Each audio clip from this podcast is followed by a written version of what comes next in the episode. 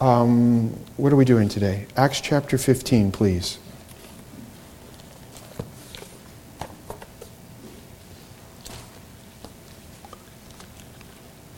Acts 15. This is the passage.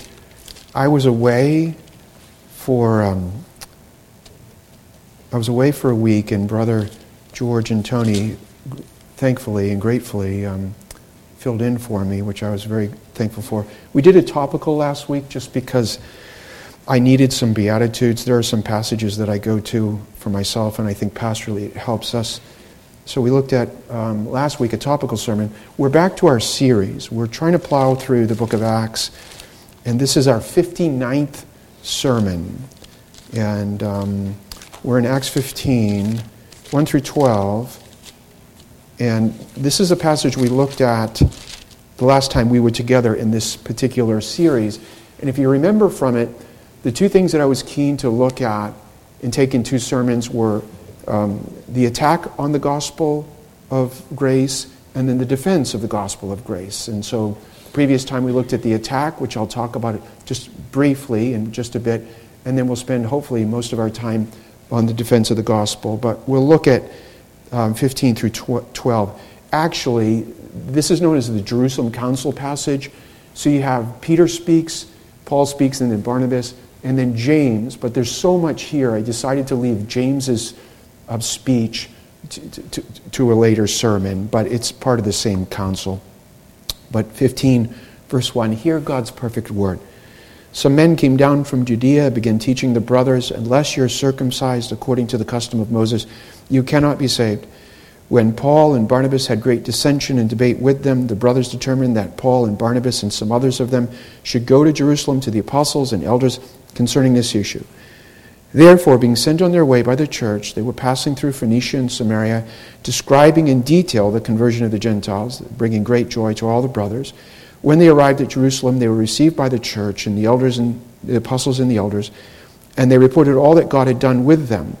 But some of the sect of the Pharisees who believed stood up, saying, It is necessary to circumcise them and to, to direct them to observe the law of Moses. The apostles and the elders came together to look into this matter. After there had been much debate, Peter stood up and said to them, Brothers, you know that in the early days God made a choice among you that by my mouth the Gentiles would hear the word of the gospel and believe. And God, who knows the heart, testified to them, giving them the Holy Spirit, just as he also did to us. He made no distinction between us and them, cleansing their hearts by faith. Now, therefore, why do you put God to the test? by placing upon the neck of the disciples a yoke which neither our fathers nor we have been able to um, bear.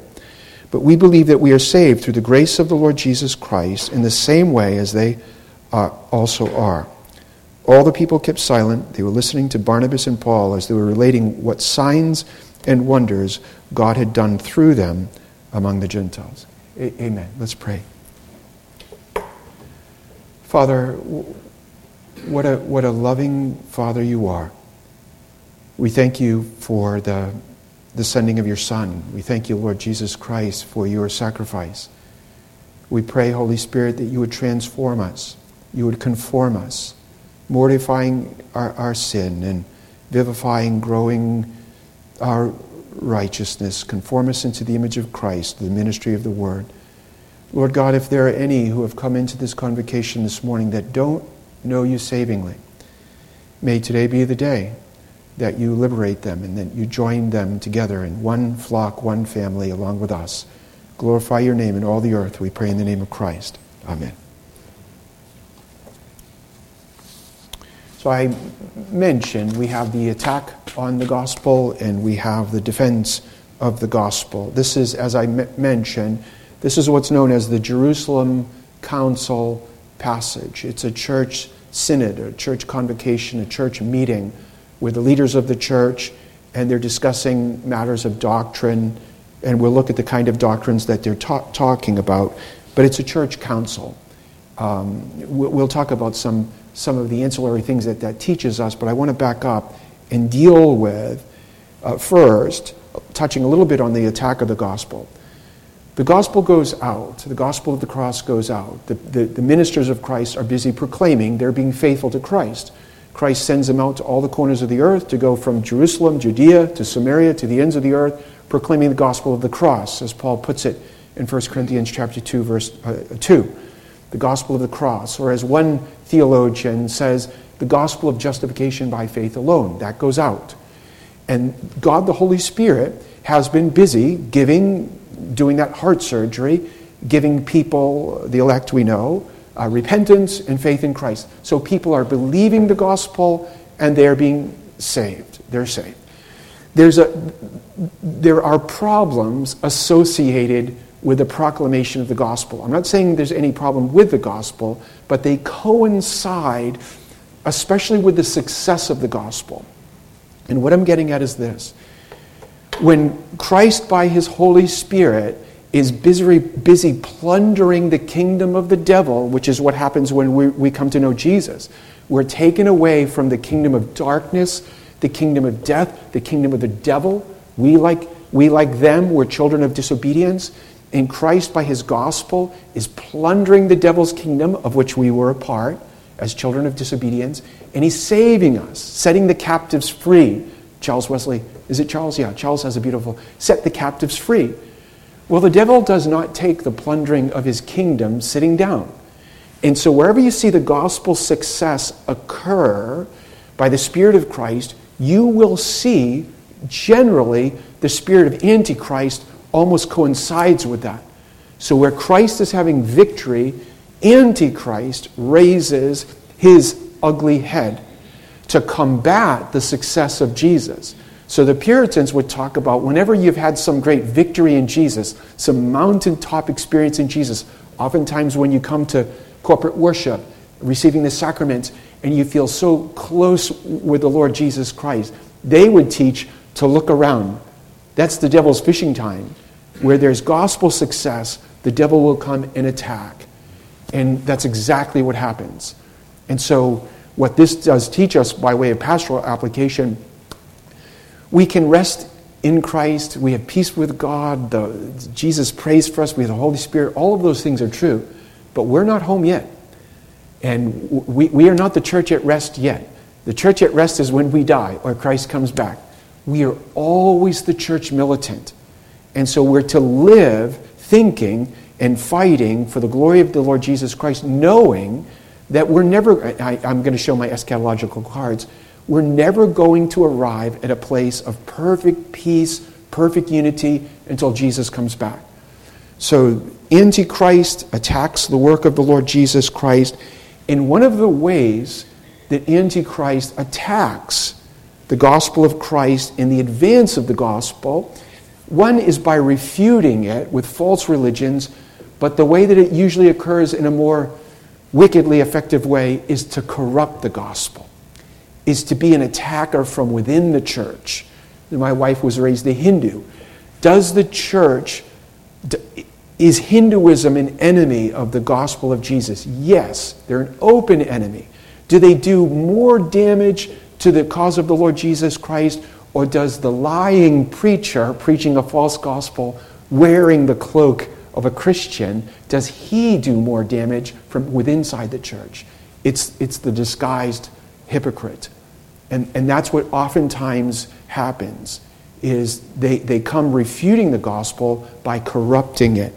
Now, a couple of places here, Paul and Barnabas come back and tell the guys um, what God has been doing among the Gentiles, namely saving them. And, and the people that hear this, that is to say, true believers, they rejoice. What did we read liturgically? Uh, Luke, uh, Luke 2. So, with the annunciation of the angels, the angels say something like this We're, coming giving you good news of great joy for all the people that you, the Christ will be born. And he's here, he's going to be in swaddling cloths. And so, when we hear the word good news, it, it's the Greek word is, I'll butcher it, euangelion. And the, the you is the good, and the logos is the, is the, suffix is, is the words, good words. The gospel is happy news, great news, news of great joy for what kind of folk? What kind of people say this good news of Christ dying for sins is wonderful news. What kind of people? Sinners. Guilty sinners. Sometimes you hear people say, Well, I want what's coming to me. Beloved, I do not want what's coming to me from God. I want what Christ merits from God for me. If we receive justice, we're going to hear, Depart, sinner. We want mercy. The reason the good news is so good is because we're guilty sinners and God provides in Christ for the guilty sinner. He provides the atoning sacrifice, the forgiveness, the reconciliation, the union, the communion, every other blessing. It's all bound up. No one deserves it. Christ merits it. He freely gives it. It's good news. Now, the attack on the gospel shows us that not all sinners think the gospel of Jesus Christ is good news. In the context of our passage, look at, um, look at the passage. Look at verse 1. the, the, this represents one class of sinner uh, for whom the gospel of pure grace, pure gift, the gospel of the cross is not good news. They actually don't like it very much. Look at what it says. And let these, these folks are teaching people unless you are circumcised according to the custom of Moses, what's the next part of that phrase say? You cannot be what? Saved. And then later in the chapter, the Pharisee party stands up and says, Oh, oh that's true. Not only do they have to be circumcised to be saved, they have to do what? They have to keep the law of Moses to be saved. Believe in Jesus to be sure. Yes, you should believe in Jesus, but he's not enough. What is what they're saying. Jesus alone is not going to pay for your sins. You, by your works, will have to make up what Jesus lacks. So believe in Jesus, plus. But you have to be circumcised and you have to keep the law of God in order to be saved. So for these folks, we're going to give them their theological name. They are legalists. Now, sometimes you hear this. I've, be, I've been called a legalist so many times it loses its like power over me. You go to church, yes, legalist. You read the Bible, legalist. you labor to obey the commandments, legalist. Beloved, legalism is not the response of the person that says to God, Oh God, you've done everything for me in Christ. You've paid for all of my sins, Jesus. Now I want to, as an expression of my gratitude, love you and only do the things that you love and refrain from the things that you hate, which is obey the law. That's an expression of gratitude. That's every born again Christian. Every born again Christian who reads the Bible wants to live a life to glorify and enjoy God. So legalism is not laboring to, to obey the law of God out of gratitude, and even that's gifted. What legalism is, is when we say something like this I will keep the law of God, or be circumcised, or what have you, or make up my own laws, so that I will earn merit for my righteousness before you. Do you see the difference? One is a response to grace, the other is an addition to grace, which destroys grace. Paul says in the book of Romans, chapter 11, if, uh, maybe 10, if you add one of your works to God's gift, God's grace, what do you do? You destroy it. But this is what the legalist says Oh, I'm, I'm, I will believe in Jesus for part of my righteousness. The other part of my righteousness I will earn. It will be not, not only what Christ has done, but my right standing before God is also what I do. Now, beloved, I want you to think about that. That's, that's not the true gospel. Does that sound like good news to you? That Jesus pays for part of your sins and you by your law keeping, you pay for the other part, whatever that other part would be. Does that sound like good news to you? Many years ago, I was helping a brother who was in the church, and he had some big sin problems. We're not talking small sin problems, big sin problems. And then he messed around on the internet, which don't mess around on the internet, and he got hooked up with Federal Vision. And then he said, You know what, Pastor? I think I can keep the law of God. In fact, I do keep the law of God. And we were at a pancake house, and I finally had enough of him. I said, You know, I'm coming to this pancake house, and I'm praying for you, and I'm doing all this work because you can't keep the law of God.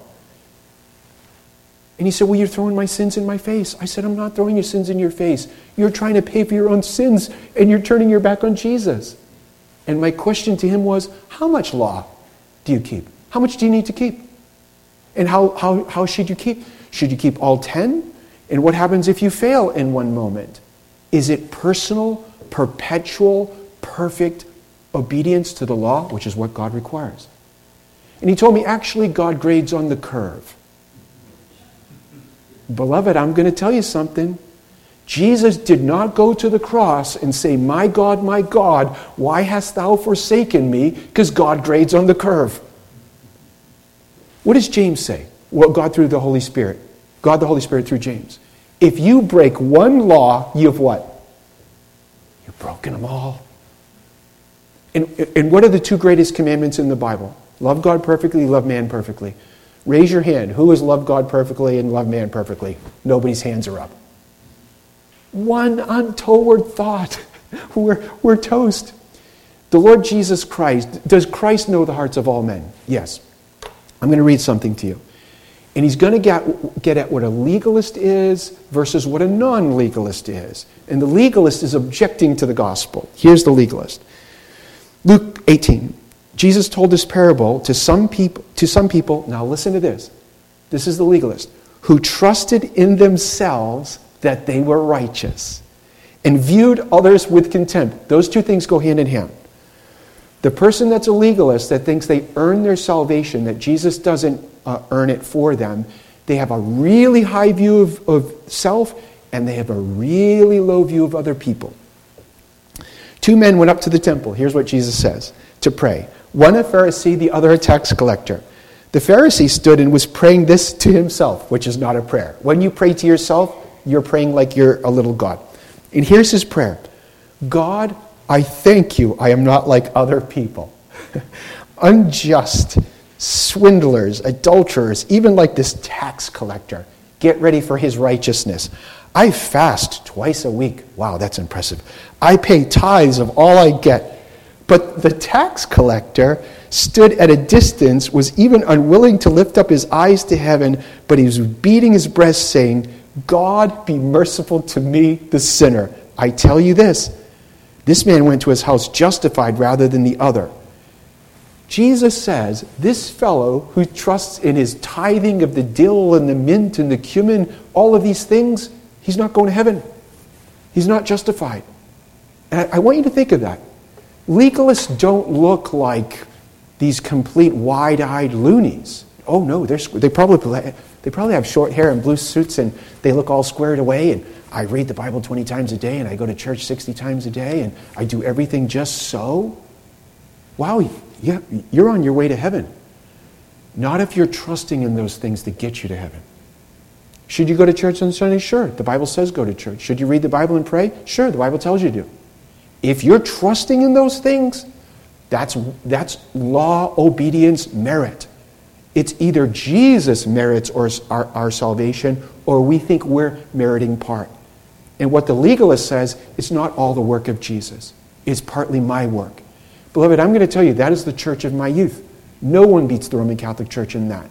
And all of the cheap forms of that that, that disguise themselves as cheap uh, uh, Protestants, it's just Catholic JV. You, are, you think that you're earning your righteousness before God. When Jesus says, it is tetelestai, finished. Finished. It's not five bucks to the Sisters of Mercy. It's not flagellating yourself. It's none of this. It's Christ. Christ alone. It is finished. It's either He pays, or if we think we pay, we're preaching a legalistic gospel. And so these are the folks that they object to it. And I, I will just tell you this who would object to Jesus pays for all of your sins? It's only His blood. Who would object to it?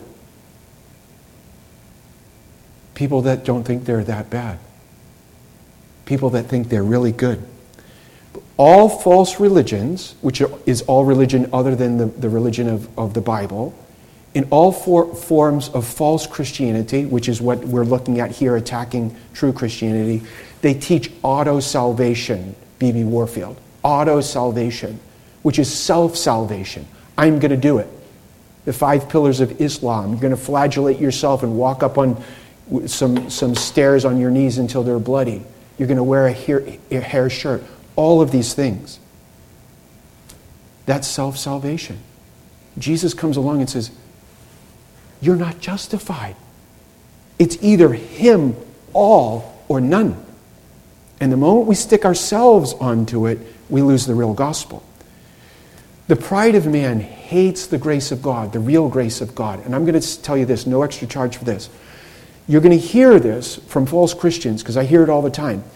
False Christians that are really legalists, they, leave the gospel of the cross for the gospel of man, law obedience. You're going to hear this. They love to hyphenate words, they make up words. They'll use words like this gutsy grace. Gutsy grace, which is you, doing. Grace is God giving. Or they'll say something like this Oh, we believe in graced, graced works. You see that? This is why they exchange faith in Christ for faithfulness. Belief in a Christ that does all, or our obedience to Jesus. It is a different gospel. I know you think, well, is it really that important? They have a church council for it. One group says it's Jesus pays for all of your sins and you receive him by faith alone, and that's how you're saved. The other group says no. It's Jesus pays for some and you pay for the other, or you, you don't go to heaven. Now that's the attack. And so, what I want to look at now is the defense of the gospel. As I mentioned, it's a church council, which is a church court.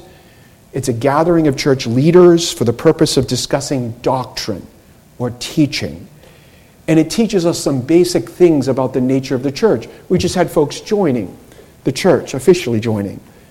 Um, when we come to the church and this church council, it teaches us the corporate nature of Christianity.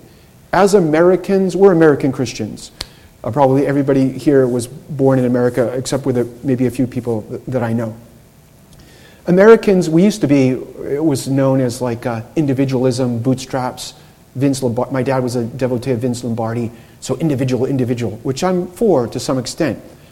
When that's perverted and applied to Christianity, it, it distorts the true Christianity. We live in days of low ecclesiology, a low view of the church. And the way that it looks like in the American context is Christianity is just me and Jesus.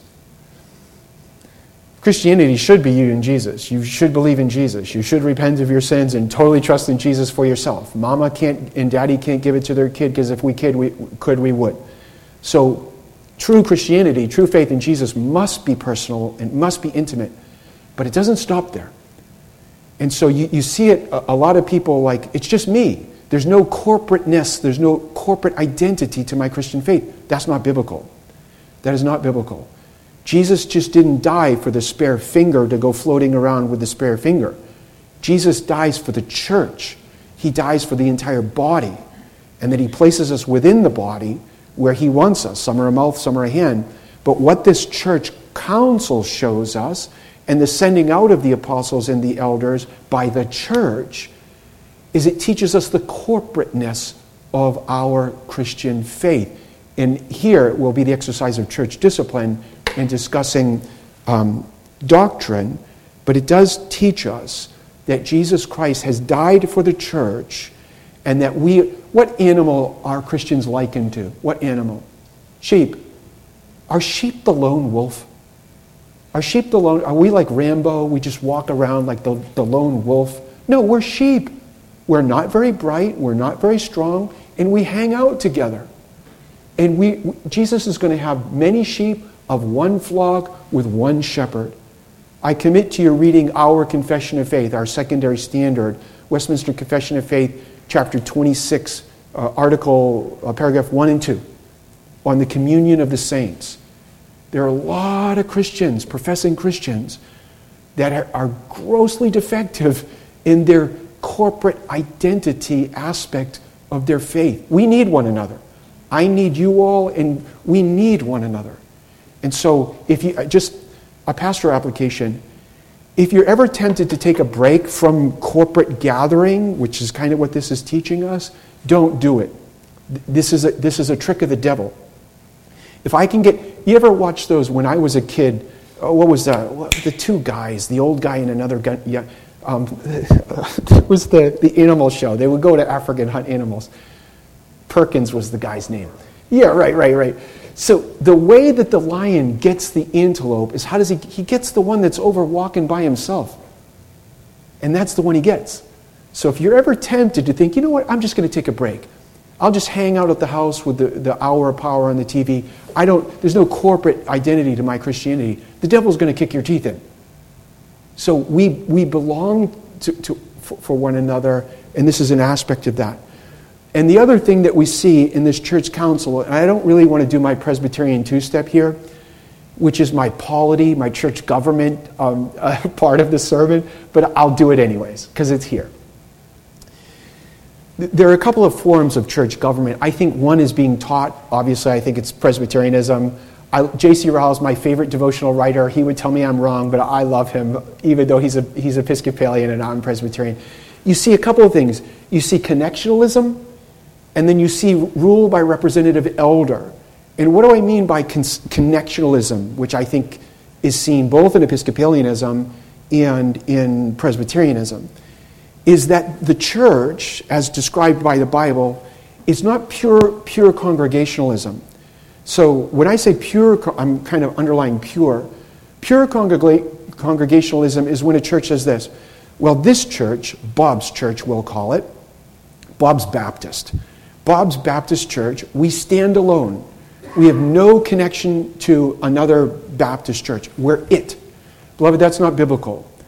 And I say pure congregational because let's pick another church, um, the Southern Baptist Church. They're actually not pure Congregationalists. They have a Presbyterian like connectionalism.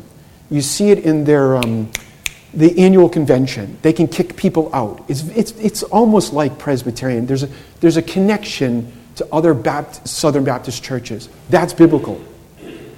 And we see that in this particular passage is there's a problem going on in the Antiochian church in Syria and so they send a delegation from the Syrian church over to the church in Judea, Jerusalem.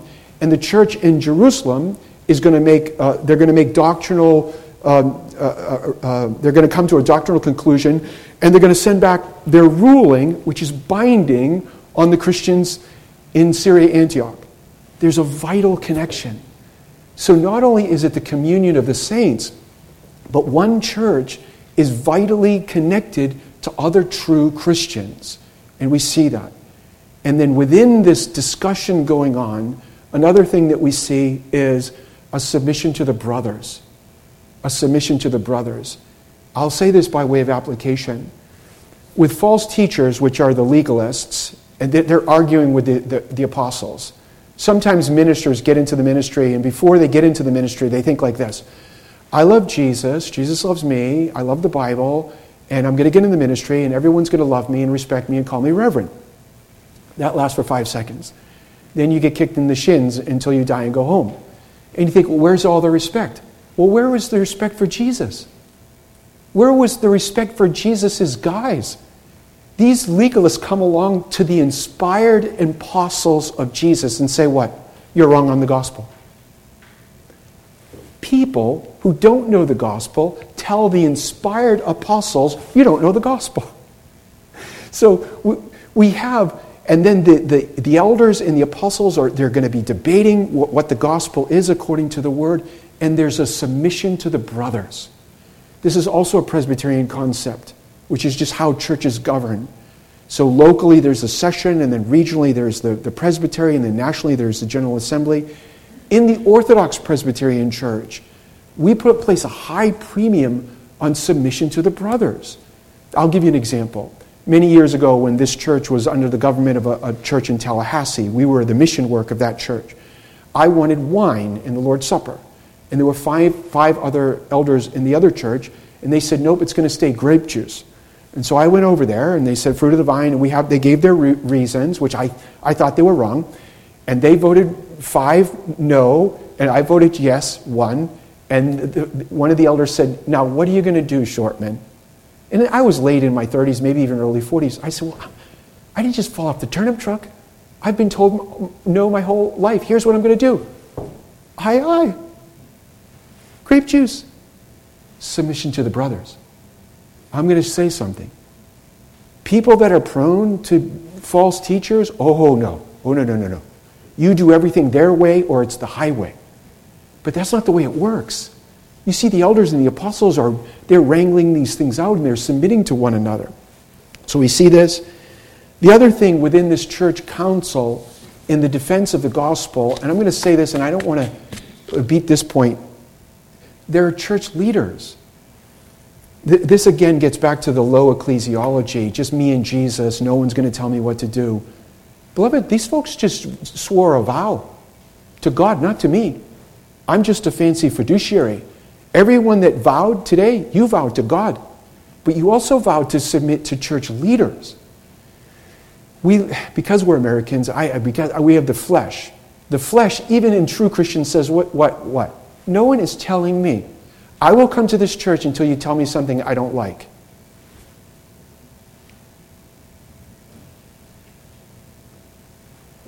Is that right? No, it's not right. No, if I'm a goofball, tell me I'm a goofball and show me I'm a goofball with the Bible. But if I'm right and you don't like what's right, then get right. Right? Jesus gives to his church, church leaders. You, you, be a Berean. There are apostles and there are elders. Paul says to Titus, set up elders in every church. So this is not Mach Schnell, Zig Heil, goose stepping around the church. I'm the leader. These guys are what? They're pastors, they're teachers, they're ministers. I'm a fancy foot washer to, called to shepherd God's people. And so these are the leaders, and they're coming together. And look at what, what kind of form this, this council takes. Look at the, what, what, are we told? Look at verse 2. Paul and Barnabas, they had great dissension and great debate. Verse 15, uh, 15, verse 7, after much debate. The word dissension in Greek here means a party or a side. One side says the gospel is the good news is Christ pays for all of our sins, which we receive by grace, faith alone. And the other side says, nope, that's not the gospel. The gospel is Jesus pays for some, you pay for the rest. It's sides. Sometimes people think, as Christians, wrongly this we should just get along with every, we should just, we should, we should never have sides on anything. We should be kind of like a jellyfish. Beloved, if you don't have bones to your theology, Christianity, Jesus says, I am the way, the truth, and the life, and no one comes to the Father but by me. Is that rigid? Is there some bones to that? You betcha. Truth divides. So this, this idea of true Christianity just gets along with everybody. That's not true. So until we die and go to heaven, it is impossible for all people to agree on all things, even all religious things. And I'm going to say because we live in a time of the curse and because we still have the corrupt flesh. And so the debate part of this word is in asking, a searching, and inquiring for what is the true truth? What's the most biblical truth? Now, I want you to see they're having a debate here. There are people, well meaning Christians, that say something like this You should never debate Christianity with anybody. Never debate it. Never talk, never have a debate on Christ, never have a debate on what the gospel is, never have a debate on what the Bible is, what the law is, none of it. You should strive to be at peace with all people, and here's the key at all costs. Because if you don't, someone could get upset. So, real Christianity is just be at peace, have unity no matter what. Beloved, I'm going to say something. I'm from Boston and I was born a prickly pear. So I have no problem with that. It's, my prickly pearness is sin. And so I pray against that. I don't have the problem, that problem. But that's a Neville Chamberlain applied to Christianity. We, we, Christians are lambs or, or, and should be doves. Yes, we should strive to be at peace with all men, if possible. It's not peace at all cost. If we as Christians say to those who pervert the gospel, if we have to have peace with gospel perverters, that's a fool's peace. That's a damnable peace. That is a God offending, Christ offending peace. We are not to have peace with all people at all costs. Not. If you don't get anything else, we are not to have peace with people that distort the gospel. I'm not talking about be, being ugly, I'm not talking about being mean. But if we have to give in to the gospel for those who abuse the gospel and send people to hell, and we're mute about it, what does the Bible say about a minister that's mute on the gospel? He's a, he's a mute watchdog. So if you say, Well, I'm not a minister, well, then you're not a minister, but I'll speak to the ministers and the elders. The Bible says clearly one of the duties, and underline the word duty. And I know we live in a day where everything should be, I feel, you know, fulfilled and duty is a bad thing. No, duty is a good thing. One of the duties, obligatory duties of an elder or a minister is they must present the truth of the gospel and they must refute those who distort the gospel. Must. So if, if you say, well, I'm Fred the, the sheetrock hanger, I still think you should stand up for Christ. But if you're Fred, the, the gospel minister, and you won't stand up for the truth of the gospel, shame on you. And I'll just say to the people, Fred, the sheetrock guy, if someone was speaking badly about your wife, let's just say, in, the, in your presence, and you would go like this, and they're, and they're ripping your wife to shreds in your presence, and you say nothing, what does your wife think about you? You're a coward. You don't love her. Sometimes people say, Well, I'm so loving, I won't stand up. No, you don't love Christ enough. The more we love Christ, we would stand up. You, you wouldn't let people run your mom down. Why would you let someone run the gospel down? And it leads people to hell. And so there is this debate going on which side is right. And I'm, i want to tell you something. Notice what, what the debate consists of words. Words. One side says this is, this is what we think the Bible teaches. It's Christ alone pays for our sins. And the other side says, no, we think the Bible teaches something else. It's just words. Now, I, of course, the words of, of Christ alone are the true words, but it's not non words. And what am I getting at? There have been times in the, epoch, in the Christian uh, epoch, this, the New Testament era, where Christians have said, well, here's what we're going to do. We're going to go to a heathen land uh, unbelieving land. And we're going to say to the people, Would you like to believe in Jesus? And they say no. And then they take out a sword and say, Would you like to believe in Jesus? And they say, Guess what? I think we would. It's not biblical, beloved. It's not right. That's Islam. Convert or I kill you with a sword. Christians don't force people to convert. This is what my Hindu father in law doesn't understand. He asked me, Do they pay you more money, John, if you convert a person? I can't, I can't convert anyone. You can say, say Jesus or I cut your head off. You, you're not converting them. God, the Holy Spirit, Spirit can, converse with words through the ministry of the Word. The Christian church errs. And I know there are times, and if you're keen to study these things, chapter 23 of our confession, look at the original version versus the American version. The rightness or the wrongness of the church asking the state to make laws to prevent the corruption of the Christian faith. That's a big, long discussion. The church does not wield the sword. I will go to my grave believing that. I meet Christians every once in a while. When are we going to get the guns and we're going to take over and we're going to do this? You are whistling Dixie. Jesus said, When they persecute you, do what? Load up your guns? Run. Run for the hills. The gospel of Jesus is not advanced with a sword, it's advanced with the word of God. So we debate. And I want you to see what the debate here in this church is about, this church synod. What are they debating? I think it says whether to vote for Trump or Ron DeSantis. I'm going to tell you, I'm going to tell you, I've been here 22 years in January. Every four years, I want to throw up. Because Christians, we get suckered in. Are we conservative? Are we all these things? Yada, yada, yada. We're all of those things. I am. If you want to come to my house over coffee, I'll tell you who I vote for. Look at what they're handling. This is where the Christian church errs. This is where ministers err. They're not talking economic theory. They're not talking political theory. They're not even talking filial, family theory. What are they talking about? The doctrine of Christ, the, the, doctrine of the Bible, the doctrine of the law, the doctrine of the gospel, the doctrine of man, heaven, hell. That's what they're talking about. And what are they doing about the other things? Am I saying the politics are, are meaningless or uh, economics are, are meaning? No. But they belong to other people.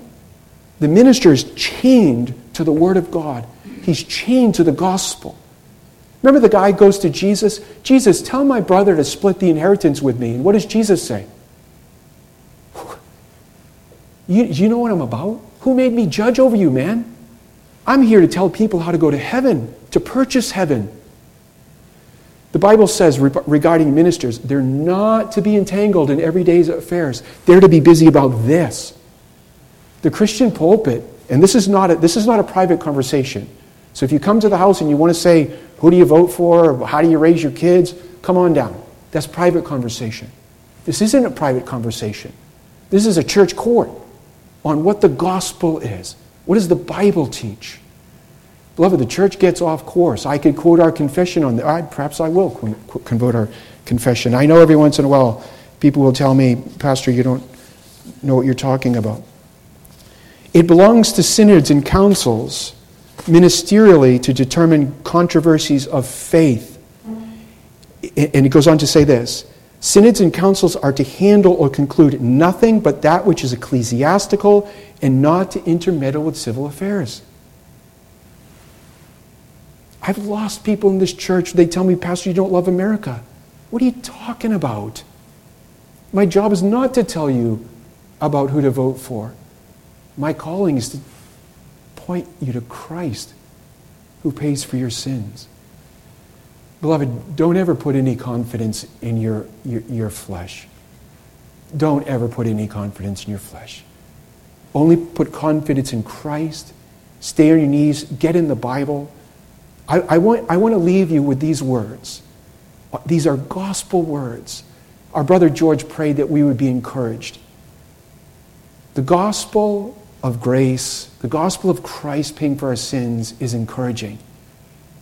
The gospel, which is no gospel of telling people, be really, really, really, really good, and maybe you'll go to heaven, is not a gospel. But listen to this. I want to close with these words Rock of ages, cleft for me, let me hide myself in thee. Let the water and the blood be from thy riven side which flowed, be of sin the double cure, cleanse me from its guilt and power.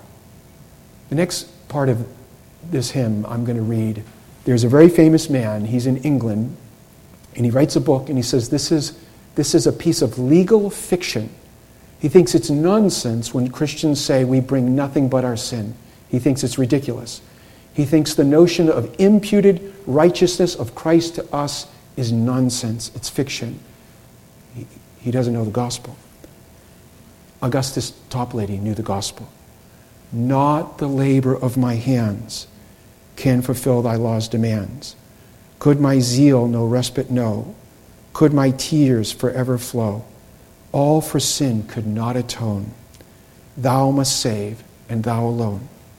Nothing in my hand I bring, simply to thy cross I cling. Naked come to thee for dress, helpless look to thee for grace. Foul I to the fountain fly.